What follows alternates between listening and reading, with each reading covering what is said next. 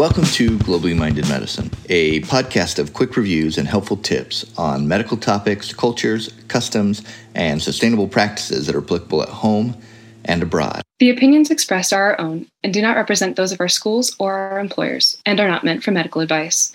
It's just a little education and global exploration. Welcome to Globally Minded Medicine and this sustainability episode. I am very excited to have with me three of my medical student guests, Arielle, Lauren, and Allie, who are going to talk to us today about fast fashion. So I have to tell you, when they came to me and said, Hey, we want to talk about fast fashion, I was like, what in the world is fast fashion? Is this like how to pick out your outfit really well in the morning so you can like get on with your day or what? Like I had no idea. And so I was very excited to learn about this. And I think this will be a great, a, a great episode. So what is fast fashion and why is it important for global sustainability?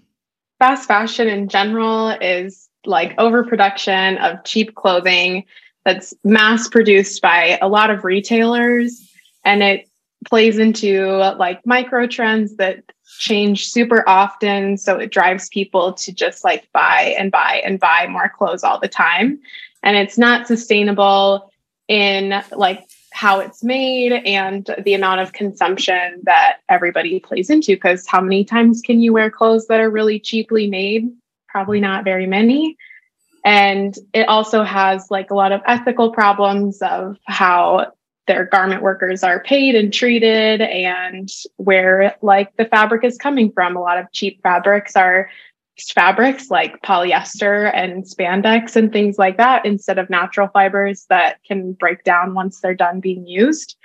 So there's a lot of aspects that play into it and it's challenging to break it down into one thing, but yeah, yeah, no, it sounds like there's a lot of little facets that go that go into it. Um, so let's let's break it down just a little bit. How big of a problem is fast fashion? I would say it's like it's a very big problem, and I feel like social media really plays an influence in this. Um, I think like in general, the culture is like a culture of consumption that we have in the US, unfortunately. And I think this is just like one of those facets of that. I think having social media and seeing what are considered like social media influencers wear on trend clothes, which I think would kind of coincide with what Allie was saying with the micro trends. I think there becomes like a lot of pressure for young people or really anyone to be like following these trends. And if they don't then they're out of date. And you know there's a lot of pressure on the way that you look. And so like following what the influencers are doing i think is like a big driving force in in that happening. No one has ever accused me of being trendy and cer- certainly not micro trendy. So like explain to me what a micro trend really is. I guess micro trends are like really short lived things that get super blasted on social media for even like a week. And then the next week, you'll never see it again. So, for a, just for a short amount of time, you see everybody wearing it and buying these things. And then before you know it, it's gone. So, then people don't wear those clothes anymore. And there's this statistic that I've read that there's approximately 52 micro trends yearly. And so, like, if you're feeding into micro trend consumption, consumption, you're buying new clothes on a weekly basis. And then by the next week or two weeks later, you're like, well, no one's wearing this anymore. So ends up in the back of your closet. I feel like this is kind of an ancient one, but one probably of our time, like before I think fast fashion had as much of a hold as it does now. Um, gauchos. When we were kids, like if you didn't have a pair of gauchos, which is like a style of pant, that is ugly, was ugly, always will be ugly. But if you didn't own a pair of gauchos when you were in sixth grade, like you were a loser and everyone knew it, you know? And that was even before Instagram was telling me that I needed to have gauchos, something like that. But it's like it had a very brief period of time where it was cool. And then, like, probably within a year, if you were wearing gauchos, you actually are super lame. Well, that that yeah. was probably me, the one who like wears the trend after it's no longer trendy. Um, okay, well that makes sense. I mean, nowadays yeah. I'm the uh, you know button down and khaki kind of kind of guy, So that will be forever not trendy. and on top of social media, um, they have algorithms now that create advertisements um, and they're really good at targeting audiences like people who are really interested in these. Um, these ads come up like Shein, which is a huge fast fashion company. And so they'll see these really nice clothes that are in fashion right now and they're really cheap. And a lot of people aren't aware about fast fashion or just the huge problem that fast fashion creates. And so that's why I think a lot of people give into fast fashion. Yeah, that makes complete sense as well. But I mean, I know that people talk about shopping therapy. They some people really enjoy shopping. They love getting new clothes, things like that. Um, and then when they don't wear them anymore, they just donate them. Right? I mean, is that a problem? It's not always a bad option, but part of the problem is that the amount of consumption that has been happening, so how much clothes people are consuming and then donating, there's so much that like thrift stores can't keep up. So a lot of it ends up being either thrown in the trash or some of it is burned. And a lot of times, a lot of it is shipped off to lower income countries. And they're kind of like given this burden of these low quality clothes that Americans and countries have consumed and then don't know what to do with. So they ship them off and they're low quality and there's so much of it that it just causes problems. But since we donate it and get rid of it then people don't see that that's an issue here. Being a big pollution issue in other countries like Ghana is a big one. They get a lot of things shipped there and it fills up their oceans and beaches and things like that. And it's usually and plastic based. So it ends up clogging their waterways and gutters and lots of other things, along with a lot of cultural issues that our fashion trends are diluting more native and things like that that are like local to places and their cultures. Yeah. And with that, I will say, like, I think knowing where you're donating to is really important as a part of you know making the decision if i don't know if it's like okay or not for you to donate because for example in st george there's a store it's called urban renewal and like they take pretty high quality donation because it's it's a thrift store so a lot of it will be like if it's a name brand of some sort that is still existing today, or if it's like a vintage garment that's like in really good condition still. So, like people, so it's more like consignment, I would say, than donate. And their clothes, you know, they're cycling those clothes through and really giving them like another life, which is like a really great way to get rid of some clothes from your closet if you're wanting to kind of downsize. But if you have some like pieces that are still of like good quality, knowing that they're going to be used again is i think like a really great way to like go about that. And also then i won't even lie it's kind of ironic since we're doing this. I i am a person who's very prone to needing to you know do the shopping therapy quote unquote. But i i always do often just like i have this really bad habit of like making a bag online but never purchasing anything because I like will be like, oh, I just want to look at stuff, but like I don't actually need to buy anything. I don't need to ship anything to me. Like I'm just gonna wear this once and not wear it. So I have gotten a lot better at like restricting myself, but today I felt like, you know, you haven't bought something in like a really long time. I've been needing some like winter sweaters because I don't know how I don't really have any. So I actually went to Urban Renewal and I got like a few, I got like three sweaters, but they're all like really, really nice quality. And I know that these will be sweaters I will have for probably till they absolutely combust in like 30 years or something. Also, um, for people that do like to do shopping therapy, like that's fine too. But also something to consider is like these fast fashion companies, they have found in their clothing that there's like toxic chemicals or like unhealthy levels of lead found in the clothing. So that's also something they are buying those clothes that even for them, it's not, it might not be the healthiest thing to wear. Okay, so by avoiding this fast fashion, not only is it going to be good for the planet and for not supporting bad labor situations. It's also good for you as an individual in some ways. Is that what you're saying? Yeah, for sure. All right. Uh, do you have anything else you want to talk about as far as kind of the problem of fast fashion before we get into maybe some tips on what we can do individually to improve our sustainability in this area? I think another important thing to consider when you're like going to purchase things or like for people with kids, sometimes that's hard because they're growing all the time. And it's hard to talk kids out of trends that all of their friends are buying. And I think something important is just to like teach your family along with yourself to like think about who made the clothes that you're purchasing and maybe play into like the compassion that your kids probably have and maybe discuss that that like a lot of these labor workers for fast fashion brands don't like they I like I've read stats that they have one day off a month and they work like 14 hour days and they have no health insurance or care in that sense. And they're most of the time not waking, making a livable wage, anyways. So, having that honest discussion with your family or friends in people that don't know that and kind of when you're going to purchase something, like think about if you're going to wear it enough that it's worth to it if you are going to shop fast fashion brands because it's not always a solution to just like stop buying clothes. It's just like being mindful of what we're consuming and if we think actually will stay in our closets for a longer period of time. Yeah, that's a great tip. And I know I have kids those ages, and we won't mention the brands in here, but they're always like, I want these, I want those. And I'm like, why? what you have is fine. And so, no, I'm definitely going to um, be able to have some better conversations with them uh, after this.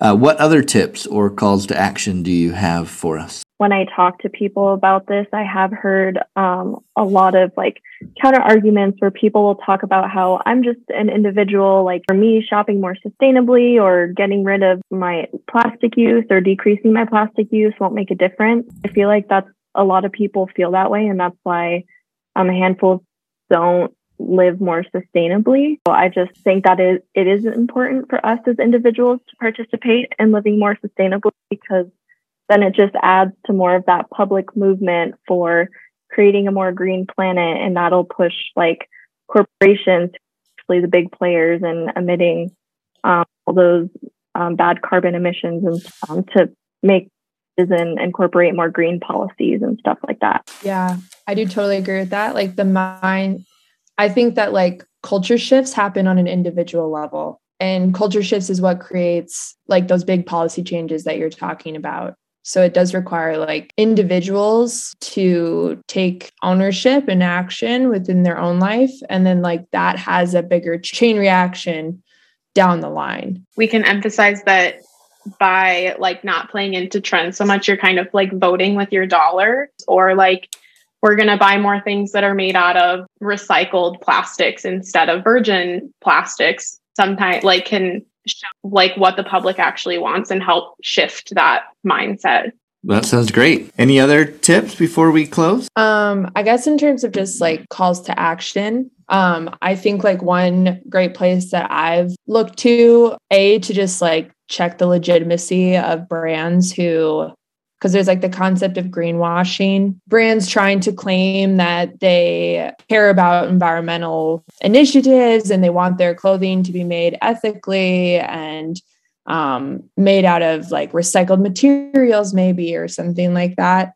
Um, but there's just kind of a lot of like buzzwords and lingo that companies can use. And if you don't really look into uh, the legitimacy of the company and their their practices, then I think that we can kind of get misled sometimes. So there's a it's a website called Good on You. They have information essentially about, you know, all the major brands that you could think of, really, and verifying if what they say they do is actually true or to what extent are they actually, you know, caring about environmentalism and things like that and also just can be a great place to find new brands that you maybe didn't know about um, that are trying to do good things and are trying to create clothes that will last you for ages and are made in ethical conditions and um, and you can feel really good about purchasing from. So that's a great place i think to check out if people are looking for something like that.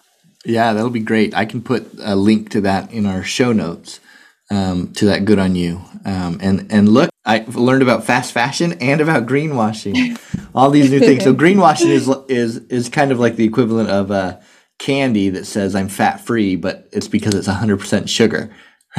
right? yes, exactly. they're exactly. trying to make themselves look healthy, but no. And so the, the greenwashing, yeah. they're trying to make themselves look good for the planet, but they're really not. Yeah. 100%. All right. I think products a lot of time have like the buzzwords Lauren mentioned and have like green packaging that like draws you into it. Like if you're standing in the aisle at the store and you're like, I wonder what to buy. That you're mm. like, oh, that one's green and maybe that one's better, but really it's pretty much the same as the product next to it. So it's kind of like a way to draw you in to think it is more green, but it's really not by just like playing with how your brain sees the product. Right. I just want to put in like a quick fast fact that um, fast fashion emits about 10% of global emissions. So it's thought that it might rise more than 50% in the next 10 years. So this is a pretty big problem we're dealing with. And I'm happy that we get to put this podcast out there and get more awareness of the situation. Yeah, it certainly has impacted me already just before this podcast, just knowing we're going to talk about this and looking at the store. And I'm already thinking, wait, is this shirt a good, you know, like, is this a good quality uh-huh. shirt or am I contributing to the problem? It's crazy how once you learn something, you just, you can't unlearn it, right? You, you know about it and then you have to uh, act on it. And so, anyway, it's great. I think the main things that like have helped me stop seeing fast fashion as an option for me to purchase things is by unfollowing and unsubscribing from like influencers on social media and emails that I get because you know you get emails for like sales all the time and if they're running sales that's probably a bad sign if they're running sales all the time because it's just another like way that people aren't getting paid the amount they should. And I usually like, I sometimes do what Lauren says she does and put a bunch of things into a cart. and then I just like make myself like sleep on it for at least a night and then like get up in the morning. And sometimes I'm like, why did I put that in my cart? I don't even like it. And kind of just like making yourself take a step back from what you're purchasing and asking yourself, like, will I wear this more than 30 times? It, like, will it be worth what I'm spending on it? Or what's the material made out of? And kind of looking a little bit more into the details of like why I actually am purchasing it has helped me kind of like step back from that like consumption mindset. Mm-hmm. Even those who um, maybe are a little concerned about the budget budgetary impact of buying higher quality clothing by just consuming less of what they have been doing, they're going to save quite a bit of money, actually, and be more sustainable. Is that fair? Yeah, I would say definitely. And I think, like, with that, if you still want to be buying like high quality things, I think looking to uh, consignment stores and thrift stores, especially now, because I do think there's kind of a growing movement of people wanting to buy like vintage thrifted items you know you can go there and it's it's not just like your grandma's sweater. Like there are things that are really cool and can be from like brands that you may like never in my life would i be able to be buying a ralph lauren sweater right now. Like i have there's no way. But you know from this consignment store i can get this really nice sweater that will last me for ages. And it was $45 which like is a lot but considering the quality of it like I think it's like totally well worth it, you know. So I think looking to those other options for those like high quality things at a better price can can sometimes be a good solution for that issue. Terrific. Thing it's about like donating your clothes as an option, but there's also I mean you we all have like crappy clothes that maybe are or that you've worn it so many times it has holes in it and you're like, well I can't donate this cuz somebody else can't wear it. So what do you do with those?